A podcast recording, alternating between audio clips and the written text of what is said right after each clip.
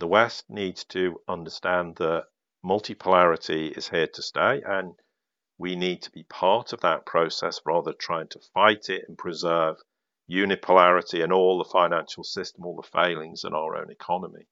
They now have to keep printing or we crash. We've got this ticking time bomb. Talking gold with the one and only Andrew Maguire. Welcome to Live from the Vault. Welcome to Live from the Vault. My name is Shane Morand, and I'll be your host for this episode. And from the entire Live from the Vault team worldwide, we want to thank you for your continued support. And as you can imagine, the community keeps growing more and more every single week. And there's a lot to talk about during these historic times. And Andrew Maguire is in the house with an industry expert. And by popular demand, London Paul is in the house, and we'll be talking gold in just a few minutes here. And it's going to be an amazing episode, so you just don't want to miss any part of this today. Uh, you know, Live from the Vault gives you access to information and updates that you just can't get anywhere else. And this episode is going to be no exception. So just before we get to talking gold with Andrew Maguire and our special guest, London Paul, please help spread the word about this channel by hitting that like button, sharing, subscribing, and click on the bell if you'd like to be notified in real time as each episode goes live. Let me introduce our special guest, London Paul. He's best known for the Sirius Report which is an independent website providing analysis and an alternative perspective on the current affairs and global events that he believes that are shaping the new political, economic, and social paradigm. And Paul's been, you know, he's had a long track record of accurate predictions and analysis from geopolitical and economic affairs. And with that, let's head over to the UK and talking gold with the one and only Andrew Maguire and our special guest, London Paul. Over to you. Well, Paul, this is actually a real pleasure for me. I, have heard of you and seen your work for some years.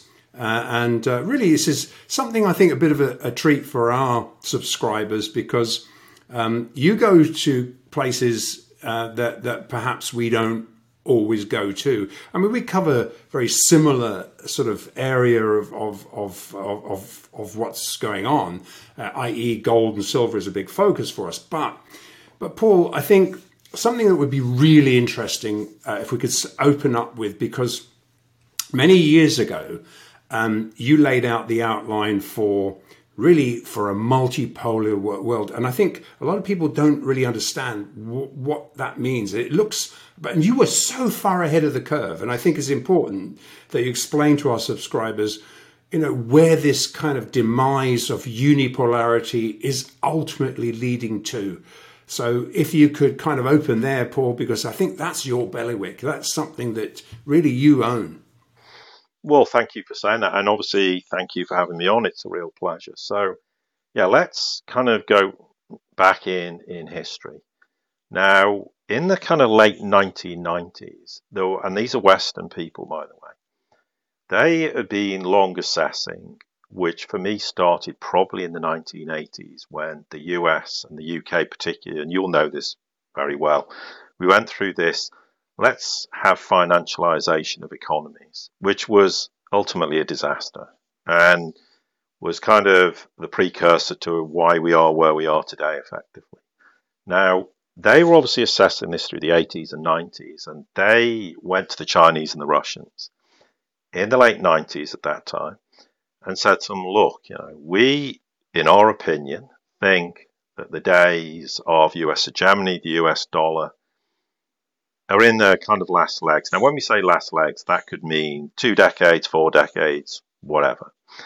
But we think you need to start making moves to be uh, that will, effectively, from the Chinese perspective, you know, you need to. Hence, why they joined the World Trade Organization in 2001, and and also to kind of reignite the old Silk Road, which became the One Belt One Road and becomes the Belt Road Initiative. And I'm sure everyone's heard about that. I know there's a lot of different opinions on what that means, but we'll come on to that in a second. So, from the Russian perspective, they were coming out, obviously, of the collapse of what was the Soviet Union. Then, obviously, Russia collapsed, the Yeltsin era, and Interestingly, of course, Yeltsin was just grooming Putin as the future president.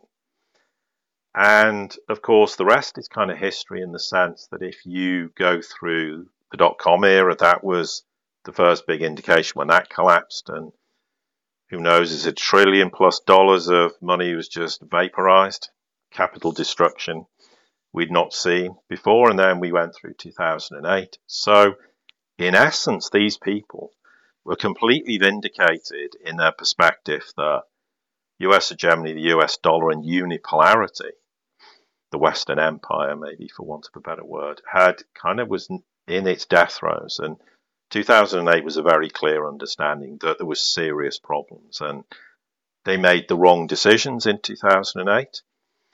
I actually wrote to Western governments myself and said, don't do QE zero interest rate policy for more than a few months, or you stick with it long term, there is no way out of it, and you will end up blowing everything up one way or the other, of course.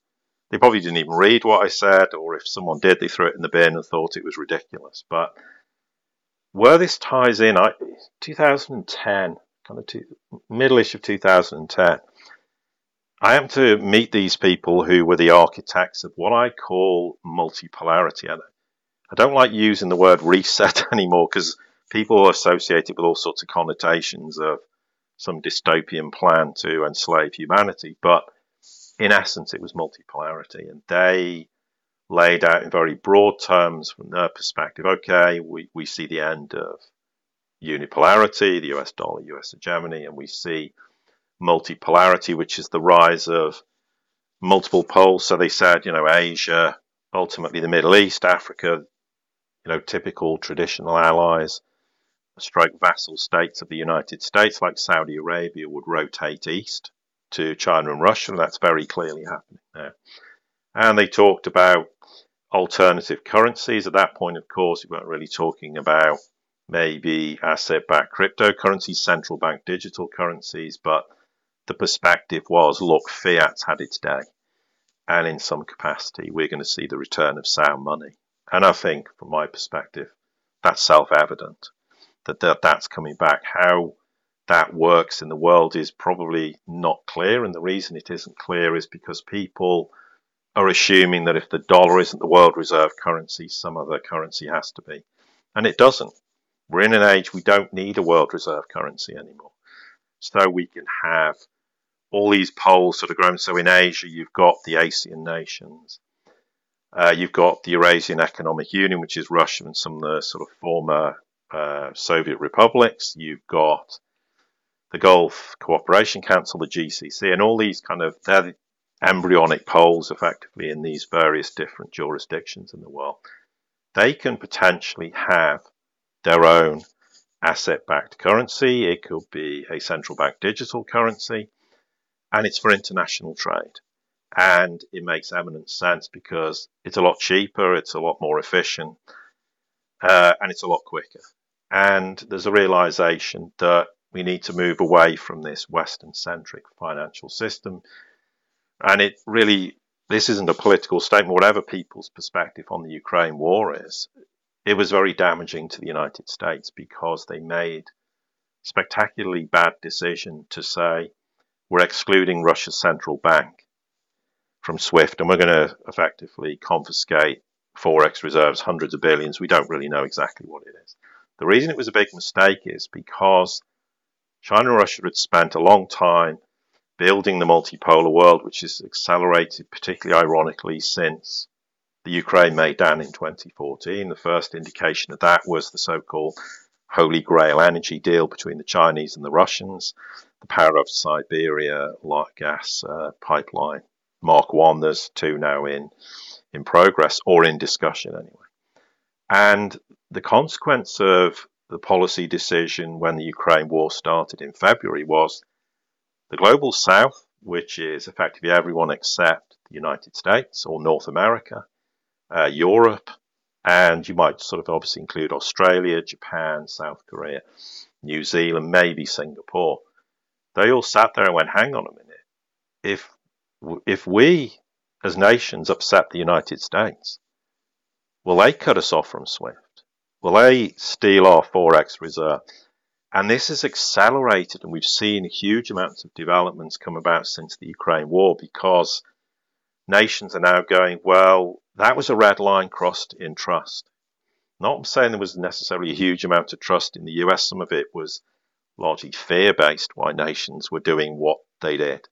But they looked at this and went, this is not acceptable. So it was a very, very poor strategic mistake, which is now having serious consequences for US hegemony, for the US dollar. And this is why we're seeing Saudi Arabia, for example, who, you know, historically we know underpin the petrodollar, who's now looking and saying, well, we're not actually interested in US's interest to try, because the US has been trying to drive the oil price down. And the Saudis and the Russians, which is OPEC Plus, have sat there and said, well, we're just making decisions in the interest of OPEC And we're not interested if the United States wants to try and smash the oil price by releasing reserve from the strategic petroleum reserves or however else they're trying to manipulate the oil markets. And these are big sort of fundamental changes that have been in the works for a number of years. It's not like it's suddenly sprung out of nowhere, but what's given it gravitas and momentum is ironically the Ukraine war, where I think effectively the West thought we'll isolate Russia. And it's had the reverse effect. The global South unified with Russia. And of course, the principal thing that benefits Russia is it has enormous amounts of resources, not just oil and gas. And this is very advantageous for, for obviously the global South to have cheaper energy. So we, we know India's been a big beneficiary. China's going to have more. Uh, Russian gas, etc., etc. And there's pipelines being built and more LNG tankers to ship energy to at the to the detriment, obviously, of Europe potentially going forward, and to the benefit of the global South. But that's where I kind of sat down in with these people. We had this chat, and I went, "Well, we're not seeing the developments now, but sort of." For me, ironically, the Ukraine Maidan in 2014 and that energy deal where they quietly said it's going to be in non-dollar terms. For me, that was the moment where I said, okay, I can really see some significant developments coming now. And sort of 2015 onwards, I went, okay, this is the multipolar world plan. In broad in broad terms, these are the objectives, and really it was to move out of the dollar to and also to get out the Western financial system, which anyone after 2008 must have said, hang on, this there's serious problems and and in essence, so they could trade freely, they could cooperate freely outside the influence of the dollar and and the US and the Western Empire in, in a broader sense. And that's why I made all these statements. And six years ago, I had a lot of people getting in touch saying, "This is ridiculous. This will never happen." But there was a momentum behind it. The, people said to me in 2010, "This is going to happen," and no one will believe it until it happens. And even when it does happen, they still won't believe it. So we've gone through a few points here, but I had it's worth into sort of locking all these or putting them all together to build a bigger picture and not just go, well, I had this conversation and then this happened and here we are today. It's worth putting a little bit of sort of added information into to the understanding of that. Absolutely, Paul. This is great. Absolutely brilliant. So yeah, I think that's probably a good point to stop. I mean, otherwise, if I carry on, you'll never get another question in, and I'll be talking non-stop for the rest of the evening. It's gonna. So no, Paul, let's stop Paul, there. I didn't mean to interrupt you. This is actually this is this is perfect because this is exactly.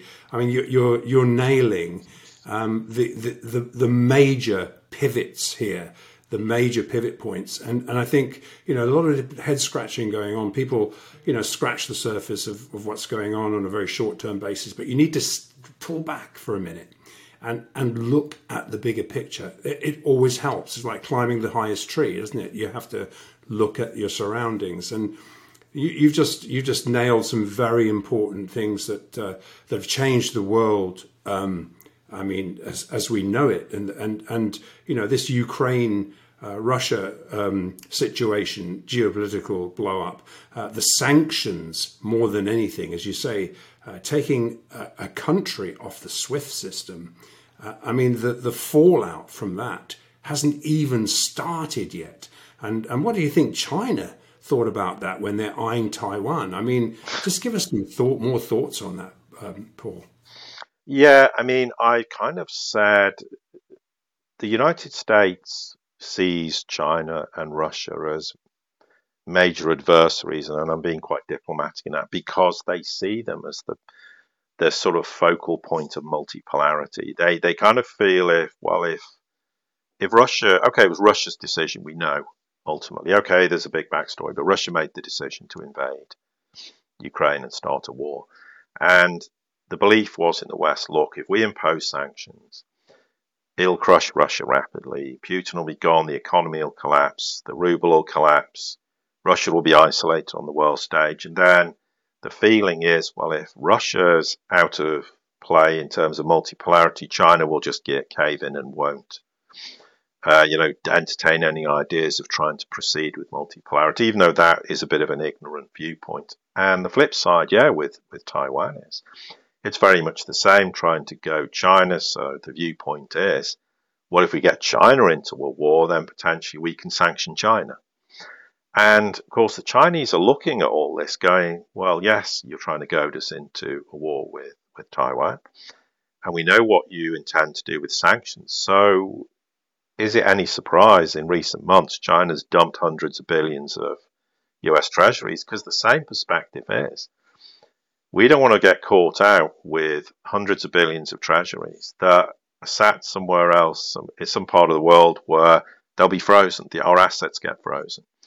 Or maybe you'll freeze the PBOC, the, the Chinese central bank, out of SWIFT, etc. So we need to start taking serious action. And the same also applies for the European Union, who's now threatening to to utilize frozen Russian assets uh, to, to kind of refinance Ukraine. The optics are horrendous. The global south's going, hang on, do we want to trade with the European Union? I mean, they don't seem to understand that the trust or the lack of trust that these kind of decisions are making have far reaching consequences. So, for sure, you can draw parallels between China and Taiwan and uh, China and Ukraine, but geographically, geopolitically, it's a very different situation. Taiwan's an island, it's actually heavily dependent on Russia for energy through through pipelines uh, that go through the Straits of Taiwan, etc. And also the, Chi- the Taiwanese people are not as are not anti-Chinese like the West tries to make out. And there was recent local elections where the the ruling party suffered very heavy defeats, uh, and they were sort of moving on this ticket of independence from China, etc., and the people rejected it. So that's a complicated subject. But what's very clear is from the Chinese and the Russian perspective is they have been joined at the hip for a, a long time. There's this idea that somehow that they only have a marriage of convenience. Actually, the first attempt, you know, China will stab Russia in the back or vice versa. This is the biggest misunderstanding in the West. It, nothing could be further from the truth. They fully cooperate on international matters. They fully cooperate in terms of working for win-win cooperation in terms of their own economies. And obviously, what we're now seeing is an acceleration of, I wouldn't call it the development. People are going, well, Russia and China are looking at developing an alternative financial system. They've had this financial system in place for six years. It's been there. It's not in development. It already exists. It's just a question of you don't just dive in feet first. You have to say, okay, how do we utilize this system? We have to make sure it it's fully robust because there might be a situation where other countries, the BRICS nations, might want to utilize this. The ASEAN nations, okay, we're, we're sort of speculating a bit, but that uh, system is being in place, it's being tested, and that obviously is outside SWIFT. It allows the Russians and the Chinese to trade in the ruble and the yuan. And again, it's part of de dollarization, and it goes back to what I said in 2014 when they made their intentions very clear. This is a major energy deal and it will be conducted in the yuan. They said at that point, now it's yuan and rubles. So this was one of those developments where, again, trying to push China into a corner is not a sensible idea. The reason it's not a sensible idea for the West is as much as people go, well, what China just exports cheap goods to the West. Well, yeah, we need those cheap goods. Whether because if we don't get them from China, the idea, well, we'll move operations somewhere else in in Asia, it's not that simple. This takes five, ten years to achieve, and to some degree, some of the operations actually moved out of China to Vietnam with cooperation between the Chinese and the Vietnamese because obviously there was all the risk of, of this trade war and it's spilling over into sort of quasi sanctions or some kind of actual sanctions. So there's cooperation in the in the ASEAN nations to actually allow Chinese goods rebadged to be sold from Vietnam, for example. But at the moment, whether we like it or not, we're dependent on Chinese goods, rather like Europe should have realized it was dependent on Russian energy.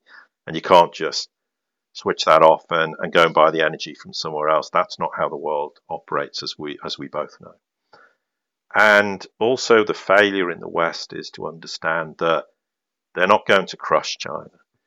China's problems, and we'll come on to that because I think it's interesting, but, but China for a number of years has been rotating its economy. And there's a process called dual circulation, which effectively means we're going to become more consumption based because Chinese people, their standard of living is rising and they want better quality of goods. So China's going, okay, we're going to become more consumption based, but we're going to start to move away from selling cheap goods to the West. We want to become more high tech. And it's a process. It, again, it happens over a number of years or a, a decade or whatever. So they're changing their economy, and the West thinks well, we could sanction China and, and cut off their access to our markets. But it's again, it's the same principle. Where are you going to get the goods if you don't get them from China? They, they don't exist. So immediately then you're starting to create producer price inflation and, and general inflation rather like cutting yourself off from Russian energy and then going, hang on, we don't get Russian energy, but now we're going to go and buy it from the US five times the price. Well, it's a statement of the obvious what's going to happen energy is the lifeblood of a nation. So it's this miscalculation of the West. And the point about China is uh, I've seen for too many years, every year China's going to collapse because of its enormous debt the West thinks it has, even though internally one government department owns another government department the debt. That's not, no one owns any debt to anyone. And the other, the fundamental problems China has actually, and We've seen it in the last week or so when they've had this zero COVID policy, and eventually people have reached breaking point it. Okay, there's a bit of a concern over some of the protests, but by and large, there has been some protest there uh, over a number of cities. And what do the Chinese come out? Suddenly, they're looking like they're going to abandon zero COVID policy. because the one thing in China is, and I know having spent time there, is if the people want something, then generally the Chinese government, and this will really surprise people, will actually acquiesce go, okay, we have to, so hence why they're now changing their COVID policy because they're worried that these protests could end up with 100 million people protesting. It could destabilize the government. So they quickly make a policy U turn. And that's certainly the case that if, and it's very easy to understand it, but in one sense, you've got a nation of 1.4 billion people.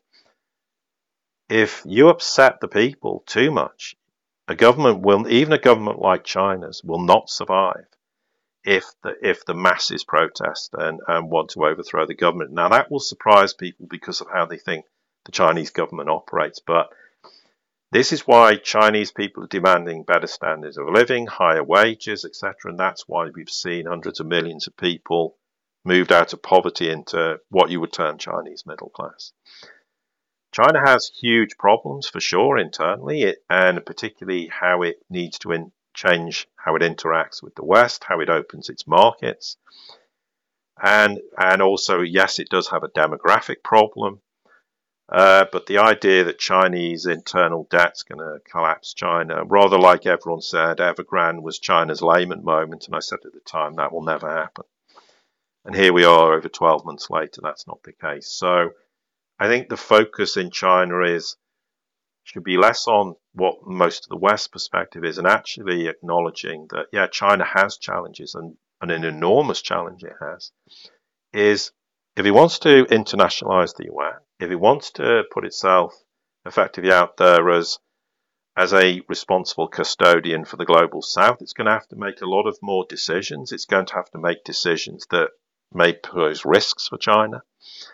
I mean, as we say, one of the things is is opening up its markets and uh, and trying to internationalize the yuan. That does pose risks to them, but you know they can't sit there and say, "Well, we want to internationalize the yuan and don't allow that process to happen." So these are fundamental challenges they face going forward in terms of the, the governance structure itself, of course, from the West, absolutely, everybody's going, it's a one party state. Yes, it is a one party state. No, it's not democracy as we know it. Um, and I don't think we'll see democracy in China anytime soon as we perceive it to be. But ironically, and this is something that perhaps isn't clear, China's political system in some senses hugely benefits the country. And this is why, because they make 5, 10, 15, 20, 50 year plans and they stick to them. And they don't have the political system we have where you might get a government for four or five years and then the government's gone and the other government comes in and scraps all the plans and we start from scratch or and we don't actually make material progress. So that's why China has made progress, why you know, if you look in the last 20 years, and, and this isn't an endorsement of China as a government or anything, it's just it's made enormous progress in terms of, of trade, in terms of of its standing in the world, in terms of how now it is a, seen as a reliable partner, whether we agree or not, in the global south. And these have been this is rapid transition. And you look at Shenzhen, it was a fishing village. Look at it now today. That's just one example of the progress they've made. And I often get people, and I'll make this point thinking I'm a big cheerleader for Beijing. I'm not a cheerleader for anybody. I'm just stating China's made this progress. We have to acknowledge this.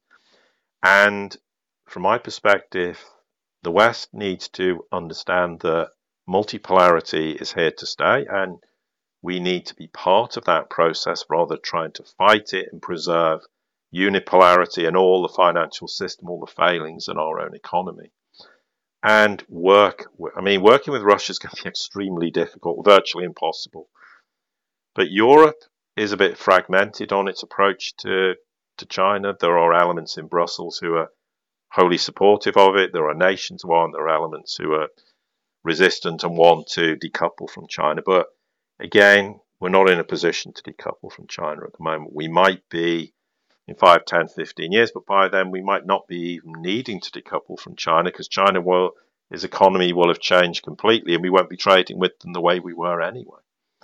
So these are sort of, for me, the interesting aspects of how multipolarity is rising. Unipolarity is declining rapidly.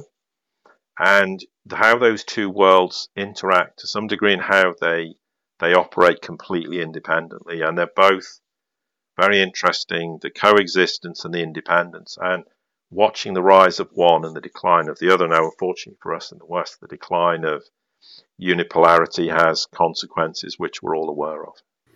You know, and and uh, this is so interesting, and especially why we're on China here as well, because I think a lot of people forget that that China is a military enemy of the US, and and and clearly um, aside from that, um, they also have an enormous influence as to, I mean, the, the, obviously the deficit between China and the US is, is it says it all. Mm-hmm. But, but I mean, but basically with such a large exporter, as such a large exporter, China has the financial power to control price inflation globally. I mean, we have to be very careful um, how we deal with, as you say, these major powers, because these are, and, and I have friends, and I talk about military side of it, I have very close friends in the military who say, my God, really, we wouldn't want to go up against China. The weaponry systems exceed anything that, for example, the British Navy has. And, and so it's interesting, you know, this is this is a change in structure, but it seems like no one's waking up to this. No, and that's for me. Well, I have to say, from from the sirius report perspective, it's kind of interesting. But the Ukraine war, our our profile exploded when the Ukraine war started. It's kind of bizarre, but I think it's because we talked about things and then this happened and people started to go, "Oh, hang on." I remember there was this guy who was talking about these things, but but for sure, I mean, but I'll give you some interesting because obviously I'm a big devotee of gold and silver. Everybody knows that, and but I'll let you. I'll tell you a couple of very interesting stories about um, China and gold. Now, in 2012, there was a period for two and a half years, and we everyone's talked about this big migration of gold from west to east. I mean, this has been self-evident, but the reason I mention this in 2012 for two and a half years, every month, so 30 months, there was a thousand metric tons of gold going from west to east that wasn't on the official books and no one knew was happening. That's 30,000 tons. The other point worth making is in 20, early 2016, the Rush, the Chinese were planning on making an announcement of a gold-backed yuan, but the Americans told them if you do, it's a declaration of war. So they said, okay, we're not doing it then. So you can see, you go back over nearly seven years ago, they already had designs on a gold-backed yuan, and it's interesting. Only about two or three months ago, very quietly, someone in the higher upper echelons of, of Beijing in the government said, made the point gold will be a very important feature of the financial system in the future. So we can read many different uh, contexts perhaps into that, but there are just a couple of interesting stories that, with regards to the fact that China's gold reserves, and I've said this many times, and people go, hang on, I can't believe this, but China has about 40,000 tons of gold. And I know people who know that this is the case. And if you look at just the 30,000 tons that went east, okay, I'm not saying it all stayed in China. Some went to Hong Kong, but a lot went to China. We know China, all its gold production stays inside China, it never leaves, and unofficially, it's probably nearer 600 metric tons a year. And this has been going on for a long time. So you can just start to do the maths and go, hang on, they have considerably more than, than conventional wisdom would suggest. The Russians have enormous gold reserves, and a lot of that actually stems from the Tsar era as well, which wasn't known. Iran has very large gold reserves as well. And again, that's not sort of some sort of conventional wisdom would, would understand that. But the reason I mention this kind of movement of gold from west to east is the fact that we've seen in recent years that's very much the case, and we're seeing central banks buying huge amounts of gold even the Poles and the Hungarians were, but also in the Middle East and, and in the Far East and the Stan republics, etc. And a lot of this obviously is the global south. Not entirely, because they understand that in some context or other, sound money is going to is going to return. Okay, there's a lot of deliberation. What does that mean, and uh, how is that going to, to function? And people are often trying to relate it to gold standards in the past. I don't think that's necessarily a wise observation to make. The world's very different. It remains to be seen because I've heard in the last 10 years so many, well, it looks like it could be this, and then two years later, no, it's not going to be that. And obviously, the Ukraine war has changed perspectives. And I mean, the, the BRICS was always going to gradually enlarge. But now there's 20 nations wanting to join. That changes the dynamic. Okay, you want to have a BRICS currency for international trade. How how is that changed from when it was just the BRICS? Um, massively so. I mean, it it will be backed by commodities. It will probably have a weighting of countries in the BRICS. There is supposed to be a gold component to it, but at the moment it's very unclear the precise detail. But again, it's it doesn't really matter whether we try to assess. We can go have 20 different ideas and they all could be wrong. So I don't really worry too much about what the composition will be because this is a very fluid situation. And the same could be applied for the ASEAN nations, could, could have their own um, commodity backed currency for international trade or trade amongst themselves. But this is all clearly outside SWIFT, outside the dollar, and it's going to have commodity backing. Now, it's unclear. Probably if you'd asked me five, ten years ago, uh, what you know, the the common sense thing would have been it would probably just be gold back. But the world's changed rapidly, and the Ukraine war changed people's perspectives when they suddenly went, hang on, maybe there's still a role for oil. Maybe there's a role for other commodities because Russia can now sell commodities in rubles, and the world's going, okay, we have to buy it in rubles. The way the Europe particularly was very angry about this, but and okay, they're weaning themselves off the energy, but, but it changed perspectives, it changed attitudes, and and therefore we have to see what the composition will be in the future. But it's very much a move away from uh, the dollar, of course. The dollar is will largely really rather than just imploding. I think it's more just this, but now a rapid acceleration of de-dollarization, and rather than just somehow the dollar dies overnight. Okay, there's the, issue of fiat currencies and ultimately the fate of fiat currencies, and we all know where that's ultimately going. But uh, but I think they were interesting points because it kind of ties in that again, the big rotation of gold from west to east has been going on for a decade and even longer to a lesser extent. Not it's not something that just happened maybe in the last two or three years that people might think that's the case. And you've mentioned numbers, Paul, that we totally concur with. I mean, you know, we, have been obviously we, we have our finger on the pulse as well uh, have liquidity providers that are that are really first tier, and and we know for sure that there's been a huge migration of gold. Um, as you say, a thousand tons a, a year could easily be that. We we already thought thirty thousand, possibly forty thousand tons, versus the eight thousand three hundred rehypothecated tons.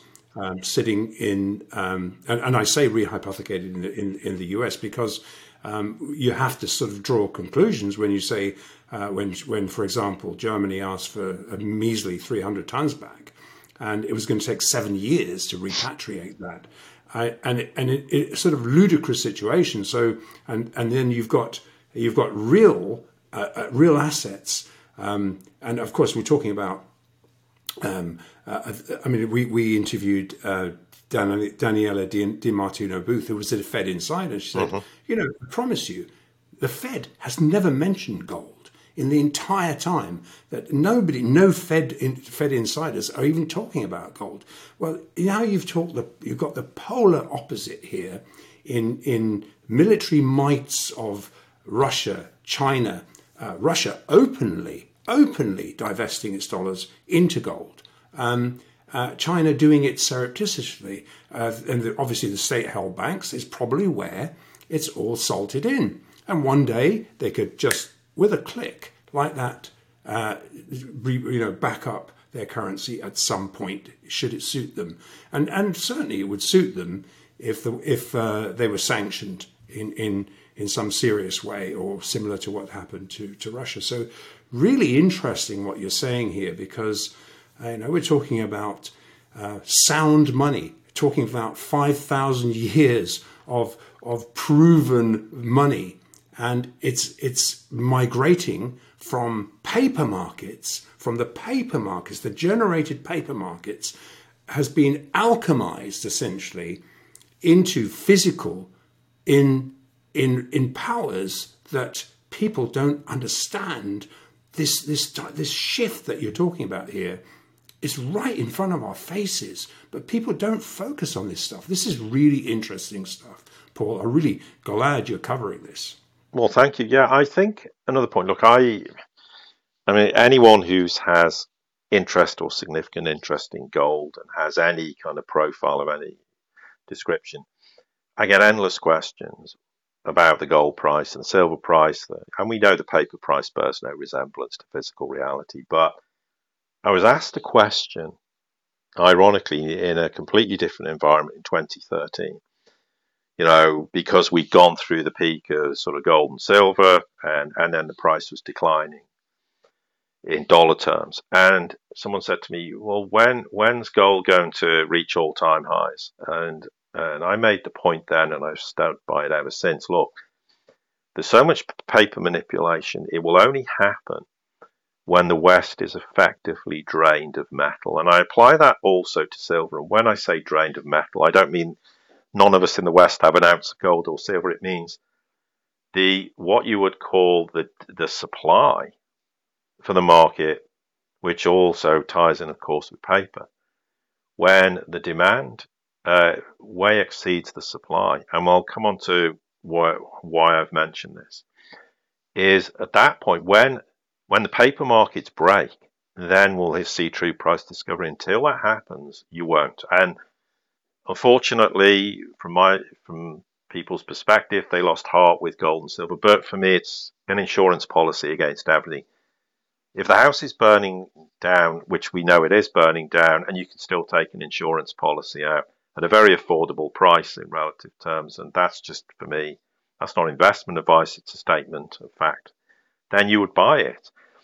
But the point with regards to to why we won't really see true price discovery until effectively the demand and the supply becomes untenable is and we, we can all theorize as to the reality of the COMEX and the LBMA. But what I liken it to is it's a bit like a bank run. There might be situations where there are economic problems or a serious financial event or a serious geopolitical event.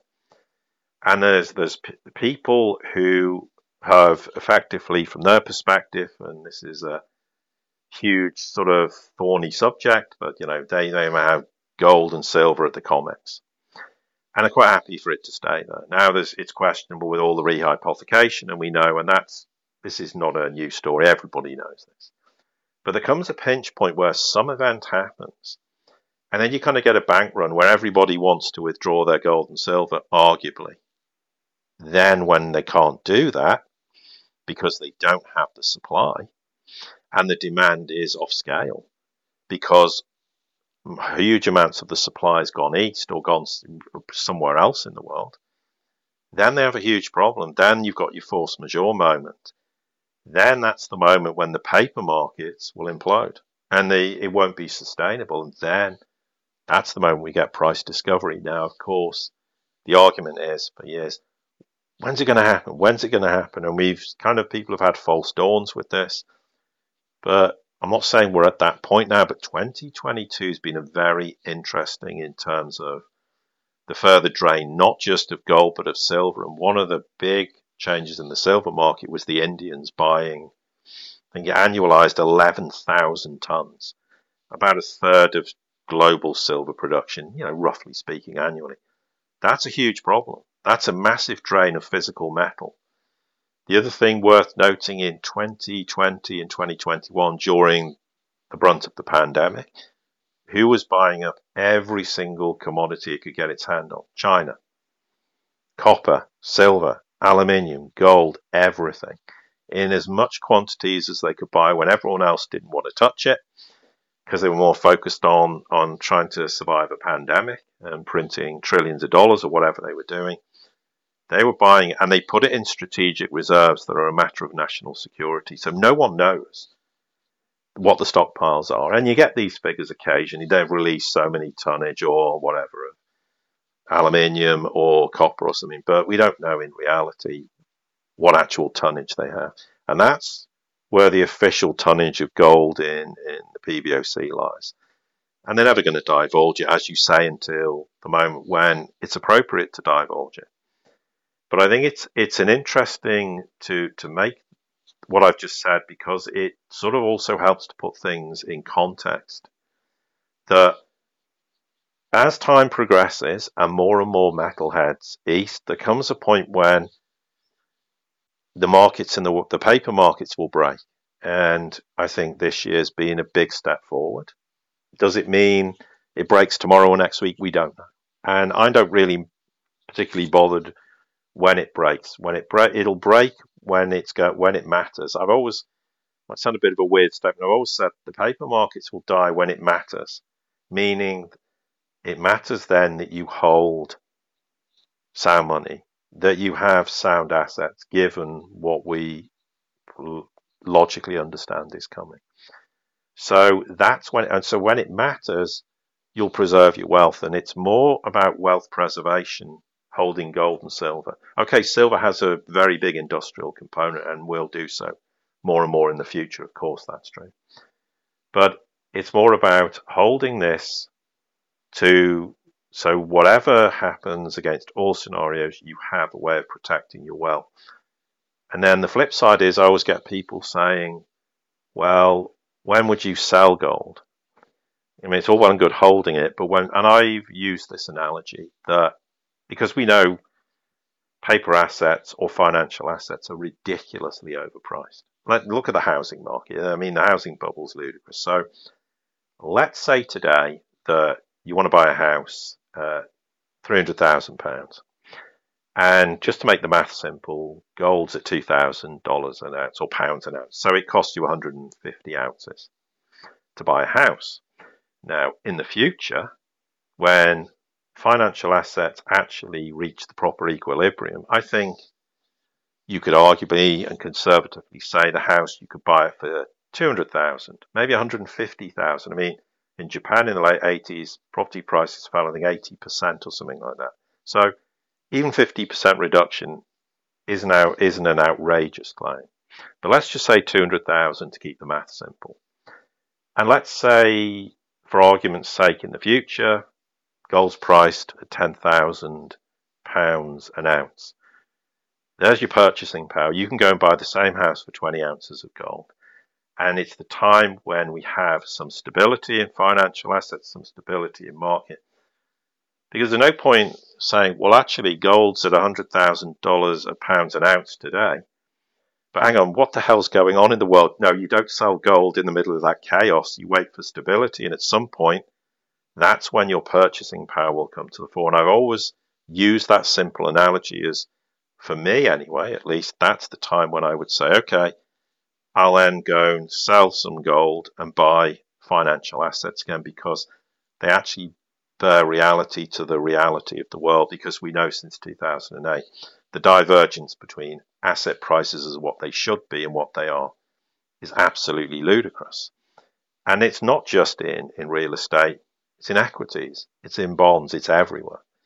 It's a complete ludicrous financial bubble, which is the point I made to Western governments this is what you'll create, and it become un- totally unsustainable. And it's not rocket science why we are where we are today. It's an inevitability and a consequence of what happens with artificially low interest rates and just pumping uh, endless printed money. And course, the pandemic made it even worse because they kept all the inflation in these financial asset bubbles and then ludicrously, they went, oh, it doesn't matter if we print trillions of money and put it in the real economy, because it didn't cause inflation in the real economy from 2008 to 2020. Well, no, because you kept it in these financial bubbles. It weren't in the in in Main Street. You've just put it in Main Street. What do you think the consequences are going to be? And they genuinely didn't seem to understand this. But that is as much a criticism of of policymakers in the West in their complete ignorance of seeing things that for me is just basic, either economics or finance. Yeah, and, and you just outlined a very very important point, and and ultimately talked about you know the price of gold. You know, ultimately any commodity, gold, silver, whatever the commodity, there's there's plenty at the right price. It's just that it's the wrong price, and and so and and naturally there will be an organic level um, depending on what's going on around the rest of the um, global sphere, um, there'll be a, a, a, price level. I mean, there'll be somebody that will want to sell it, and there'll be someone that wants to buy it. And it'll be physical, it won't be paper. It'll have to have no counterparty risk.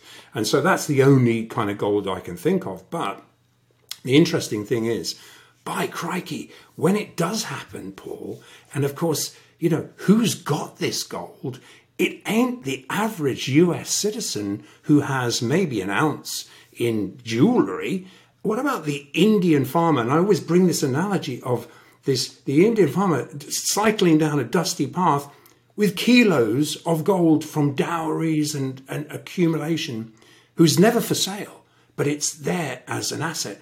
What happens when the price, when you've just described the house prices coming down, you could suddenly buy a house for 10, maybe 15, 20 ounces of gold? I mean, what? Who's going to be buying these houses? Who's going to be out of these houses? This is an interesting dynamic which is so missed by people who are just focused on depreciating fiat currencies. How much have I got? How much is in the bank? Oh, so what? It's depreciating. My God. Well, you know, this is an interesting time, and we always end every episode. And, and uh, Robert Kiyosaki started us doing it. He ended up by saying, and we always end up by saying, but how much physical do you own? And that's usually where we end. No, but it's true, and you make there's a great point to make about this, and we've known historically for a long time the Indians' love affair with gold, increasing actually now they're getting a love affair with silver as well, which is interesting. But China the same. I mean, for all the criticisms people will levy at the, the Chinese government, they're always encouraging their citizens to buy gold. This is, and tellingly, since the, the start of the Ukraine war, the uptake in Russians buying gold is accelerating as well, very interestingly. And yeah, the flip side is that, that people in the West predominantly and sadly don't appreciate sound money, don't understand fiat currency. They don't understand the difference between currency and money and simple things like that. And it's absolutely a valid point that there comes a time, and, and this is where it will get interesting because if all the gold heads east uh, and gets to a point where the critical mass is that the West effectively is out of, of, of gold, let's just use gold as an example. And then for some reason, suddenly someone in the West decides, actually, we need gold. And as you say, gold is always available at the right price. So at that point, what does China do? China can say, well, if you want the gold back, fine, but this is the price you're going to pay if you want some gold. And that's the big difference. And, and, that's why I always make the point as well is that for people who think the dollar's here for decades to come, and well, I'm not saying it will happen today or tomorrow, but if China comes out and says, like they were proposing to do in 2016, we're backing the yuan with gold, and we'll make a brief point about that shortly, because people say that's impossible, but we'll explain very briefly why that's not the case. If they did that, the dollar's toast. It's over. Because the the the, the run out of dollar and dollar denominated assets would be enormous. And just a brief point as well with regards to the psychology of buying gold. And I always say gold is suppressed against the dollar because if gold was at two and a half thousand dollars an ounce, for argument's sake, you'd see enormous institutional interest because they'd be going, I don't have any confidence in the dollar or dollar denominated asset. But if you suppress the price and you talk to big institutional investors, not all of them, they'll go, well, what's the problem? Gold's 1700. I'm not concerned about it. What's, there's nothing wrong with the dollar. There's nothing wrong with the paper market. There's nothing wrong with dollar denominated assets. So it's a psychology, whereas retail investors are are going at 12, 1300, this is a steal for some people. Okay, it's a matter of perspective or your own kind of belief in this. So it's a very different perspective between big institutional investors or high net worth individuals and retail investors as to the psychology, obviously, of, of holding gold. And I think that's an important point to make as well.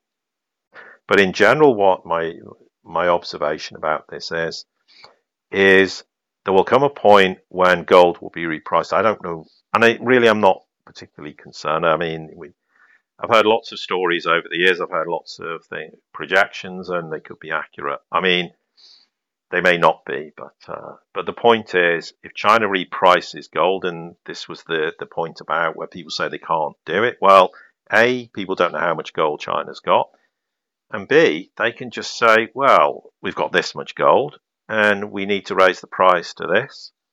So we're going to do that. And then they can back their currency with gold. And then, of course, there's all the idea well, then China has to balance its books. But China's balancing its books. It's the West that is abused it's it's uh, and lived beyond its means for far too long is the ones that are going to have to rebalance their books. And for the global south, it's far less of a problem. And of course, they're going to be able to to exploit their commodity base. They're going to be able to trade with each other in far more productive ways outside the dollar, outside US and Germany. So it's kind of win-win for them, and, it, and we're going to see huge growth in Africa. And okay, Africa has huge problems, but the next 10, 20 years, they're going to be a gigantic pole. I've made the point. In 20, 30 years, I think Africa will be the biggest economic financial pole on the planet. It has, okay, it might take 50 years, but it has so much potential. It's got enormous problems and challenges to overcome. But imagine that as a dynamic pole, Asia, the Middle East doing what the Middle East can do, South America. And and then all of a sudden you're going, well, what's the West got to offer? So the West is going to have to change its game. Huge is going to have to get on board with this. If it doesn't, the rest of the world can go, well, actually, we don't need you. And how are you going to survive? Where are you going to get your cheap energy from? Where are you going to be able to buy cheap commodities? How how are you going to change the dynamic of your economies and your financial system so you can fit in with our world? No one, very few people in the West are thinking about this, and these governments are still thinking it's US hegemony for the next 50 years or longer, and you know, it's the same problem in the UK. People think we're still this gigantic colonial power with a lot of clout in the world, and we don't anymore. And we need to start facing realities of how we're going to have to change in the West to fit in with the world because we can't just go, well, we're ignoring you because it's 88% of the world's population. You know, it's, it's a huge uh, landmass. It has enormous amounts of resources collectively. It has very low, low cost metrics for production and manufacturing. It has a really positive uh, demographic. Okay, China is an exception in Japan, perhaps, but but predominantly it has a very good demographic. So it's ideally set for the future. And the West is is so ill prepared, and it hasn't learnt any lessons from 1980s financialization through the dot com era through 2008 and all the repo crisis 2019 and all the problems they have self inflicted because of their policy 2020 when they went, if we don't give everyone trillions of dollars and just bail everything out, the West will collapse. At that moment, it should have gone, hang on, that's not how it should be. We shouldn't have to be in a position to do that to stop the West effectively functioning in any capacity whatsoever, which it would have done if they'd just not bailed everything out. Who knows? The whole thing would have collapsed. So at some point, someone should have gone, hang on, if if it's that serious, what are we going to actually do to remedy this? But the problem is they can't remedy it because they don't want to accept some brutal realization that the Western Empire is over, U.S. hegemony is over, the dollar's in in its final days, and the reason I'm mentioning this, we go back to the conversations these people had with the Chinese and the Russians in the late 90s, saying this is the end game, this is where the West's going, and here we are 23, 24 years later. That's exactly where we are. And and you've lifted the lid off this very nicely. And and and, and Paul, really, I think the next time, and, and we talked that you would definitely like to come back again. Next time we can drill down into some some more of this. But I think I always like to end up thinking, well, what's our action point? What what what can we do? We're stuck on this. We're stuck in the West here, and and so really, I think the you know, obviously it's a live from the vault production. Um, and obviously, we talk a lot about gold and we talk a lot about silver and the need to own physical. So I think the only action point that I would suggest is right now, what we can do is take responsibility for ourselves because we can't trust what our leaders are doing. And literally, there's one option. Do what the big guys are doing. Do, do what these countries are doing is go take some. I'm not talking about borrowing money. I'm talking about take buying buy some physical gold. As you say, it's insurance too. Buy some physical gold, physical silver. Silver is actually a great bet too because you can buy little one ounce coins that Maybe they're worth 50 a $100. I mean, at some point, they're going to be great barter items. So it's a really good thing to listen to what's going on here. You've lifted the lid off some very, very disturbing things, but they should turn us into a, into, into a positive action. And that is to buy some physical, at least get some hedges going here and let this thing play out because sure as heck there's one big footprint that we've been watching, Paul, and that's the Bank of International Settlements squaring up all their leases this year. 50 years of accrued leases. Suddenly, NSFR compliance coming in for gold, not for any other asset class. And suddenly we've got the liquidity providers being forced to, when you offer gold, to have physical gold to back up those positions uh, the Bank of International Settlements look at their footprints. They have just literally squared over 500 tons of remaining leases and swaps that was that they started the year with when NSFR conditions uh, uh, were, were, were actually enforced. And what do you think these guys are doing? If these guys are covering, what do you think we should be doing? And I guess that's the question that I've been posing to people quite recently. Well, yeah, I mean, obviously, it's yeah for me. I mean, I'm, you know, I mean, I don't offer people financial advice, but my my argument is yes. I mean, I I, I own gold and silver, and I have done for a for a long time. Ironically, I first bought a load of silver very cheap in the aftermath of Lehman. so it goes back a long time, and yeah, I'm a big advocate of it. It's it is it's an insurance policy, and it and it's to protect you against all eventualities, whatever. We don't have a crystal ball, we can't say with absolute clarity and certainty what will happen. But I'll make a point because, yeah, I have said some things that people might find a bit disturbing or unnerving. But look, the Soviet Union and Russia collapsed. And for all the problems we have, we're not the Soviet Union and Russia. Nations can collapse, but things always come back. And that's exactly what will happen with the West. What the collapse means in reality, we can't quantify at this point. And that will depend on policy making decisions because for me, at some point, someone's going to have to go and sit down and be an adult and say to the multipolar world, to the global south, the Chinese, the Russians, look, we know it's over. We need to work out some way of of mitigating at least some of the risk potentially, rather than waiting for for that day to to come after you know serious problems actually manifest themselves over and above the obvious problems that already exist that they're trying to mask. And at some point we will we'll come out the other side and the world in the west will have to be a very different place and and I see it as a positive. So as much as I say all this, I'm only saying it because it's for me it's a reality and it's better to be prepared for a reality but equally just be objective and say you know it's not a time for people to lose their heads and think it's armageddon and we're we're all doomed and, and it's over. No quite the contrary but the only slight concern i do have well slight is uh, is being diplomatic is who in the west do we have who is going to politically lead us through the enormous challenges. There is, I don't know anyone off the top of my head in the West who I think is going to grab the grasp the mantle and make decisions that we need to make. But maybe when the time comes, there will be somebody to do that. But we have to just be realistic that we have lived beyond our means. We've abused our position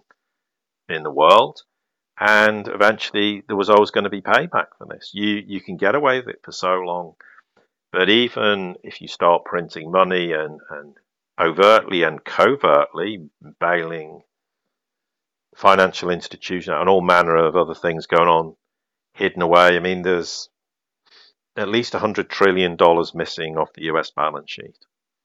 We don't know exactly, it could be more what's that work? I mean, so there's all sorts of things going on to try and keep the illusion going, but the illusion is is giving way to reality, and and that's irrefutable, and it's no fault of people like you and I. It's the fault of endless corruption, mismanagement, and, and a whole bunch of other problems. Uh, but it, it's something we have to face, and all we can do in our own way is to try and mitigate some of those problems, as you say, by trying to preserve have wealth preservation. I know for people that can be difficult, and for some people impossible. And but unfortunately, that's the sad reality of life. But we need to just be position ourselves as best as possible, and hopefully, the the implosion or collapse isn't as severe as those words might imply.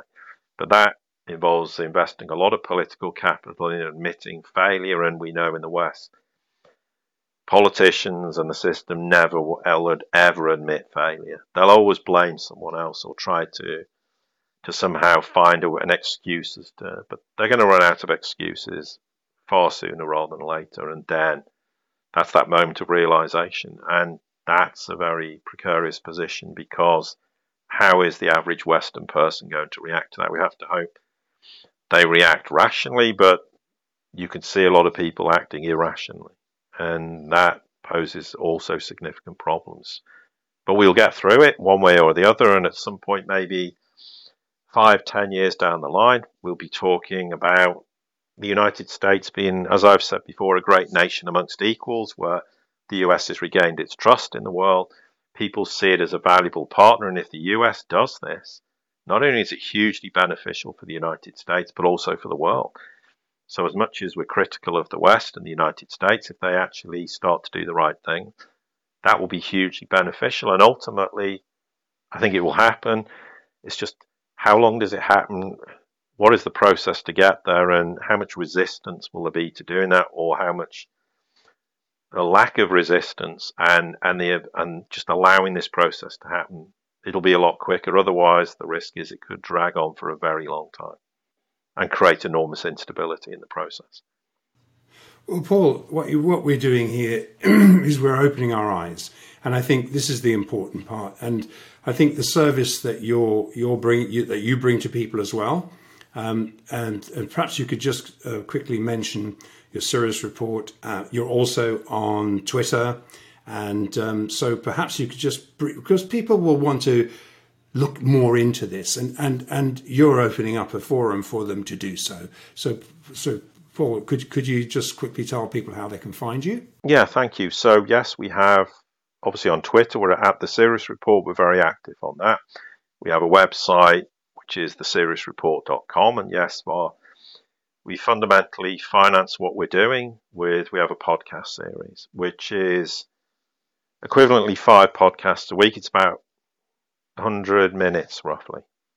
Sometimes we do two podcasts, which is 40 minutes, but 100 minutes a week. And it has been, we've done it for six years, and it details uh, all the sort of changes in unipolar world, the, the demise, what observing things like we predicted the repo crisis in January of 2019 before it actually happened, etc. And so we're looking for key markers in the sad decline of the West and also you know, discussing all the developments of the rise of multipolarity. And we kept it, we've never increased the price. It's very cheap because we want to make it affordable. It's only $4.75 a month, and if you subscribe for a year, you get a month free. And we think it's good value for money, and we've done nearly 1,600 podcasts now. I wasn't sure when we started how long we'd do it for or where it would go, and we just kind of my wife one day said, "Why don't you start doing this?" So if people complain, I always say blame her. It's her fault. She calls she's she's the problem, you know, jokingly. But um, but yes, we do that, and we you know we've had a lot of very long term subscribers. We have a lot of interest in people keep subscribing, and the truth is we we made it a subscription based because we tried to do things conventionally through monetizing. Back in 2016, everything demonetized us within an hour of us trying to monetize it. So we went, we can't make money. And, you know, I put, we put a lot of effort in. It's only my wife and I who do this, and we put a huge amount of effort in. And truth is, I'm not doing it for nothing. I mean, you know, so, but we keep it very affordable and we will keep doing it because there's a big story still unfolding. And for however long this has relevance, I don't know, but certainly for the long term foreseeable future, we'll still be doing this, and uh, and that's effectively what we do, and and we've had a very good track record and of talking things in the past and observing things that we you know feel sometimes goes completely under the radar. No one thinks it's important, but it's critically important in the broader context. Just one very quick point. In 2018, Putin made a speech to Russian lawmakers about Russia's military capability. And I said at the time, this will be the biggest, single most important statement in 100 years of history. And the reason I said it because it changed the whole emphasis of of the US's perspective on the global war or a nuclear war or challenging Russia. It changed everything. So these kind of innocuous things that sometimes are the most important points. And I was very lucky in a sense to know the people way back who gave me some very broad ideas. And I said, Where do I start with this? And they went, Just start looking at what's going on. You know, in broad terms, what's happening, you'll get to understand. And I learned a lot about, I didn't know a lot about the Middle East and, and places, but I've over time built an understanding, got, have got to know people, and I talk to people. and I've learnt a lot along the way myself. So I'm not only I've I've it's very fortunate to have met these people and to be give me some grounding. But for me, it's been very enjoyable as well along the way. So I, I'm, for that, I'm very grateful. It's not it's not a labour of love or anything. It's actually I enjoy doing what I do, and and to be able to do that in this world is something we should cherish, obviously.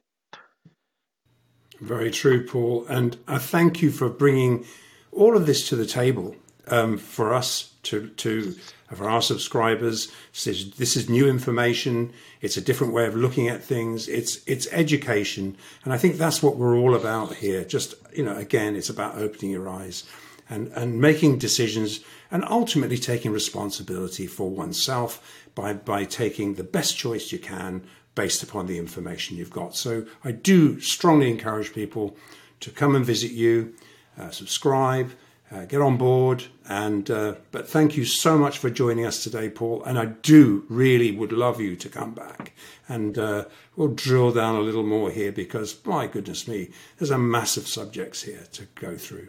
Yeah, well, thank you. It's been a real pleasure. And yes, of course, I will gladly come back. I think we scratched the surface and there's much more detail to go into in various sort of areas of the rise and fall of unipolarity and multipolarity. So yeah, it'd be a real pleasure to do that. And yeah, thank you. It's I've really enjoyed it, and hopefully it's given people and it uh, sort of maybe sort of a different insight from my perspective as to what's happening. And it is ultimately this is an educational process of us understanding what's going on and just having to sometimes accept things we might not particularly find palatable, but for me, it's just dealing with reality. I'm not you know, I, I might say things about Russia and people think it's pro-Russian. It's not. It's just this is reality. This is, and we the West needs to face reality, and and and it might not seem palatable, but this is just how it is, and it's better to be, as I say regularly on Twitter, it's better to be informed than entertained.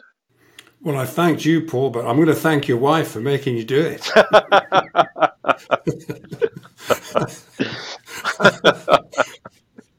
so on that note, on that note, thank you so much. Thank you. Thank you, Andrew Maguire and London Paul, for another fascinating discussion. And remember, buy physical and make sure it's one to one and understand the difference between what Andy affectionately calls the casino paper, gold, and silver markets and the actual physical gold and silver markets. They're not the same. Don't be fooled. And there you have it. That's all we have for you today on another phenomenal episode of Live from the Vault. So please help us spread the word about this channel by hitting that like button, sharing, and subscribing. And click on that bell if you'd like to be notified as each episode goes live. And with that, we'll see you next time right here on Live from the Vault. See you then.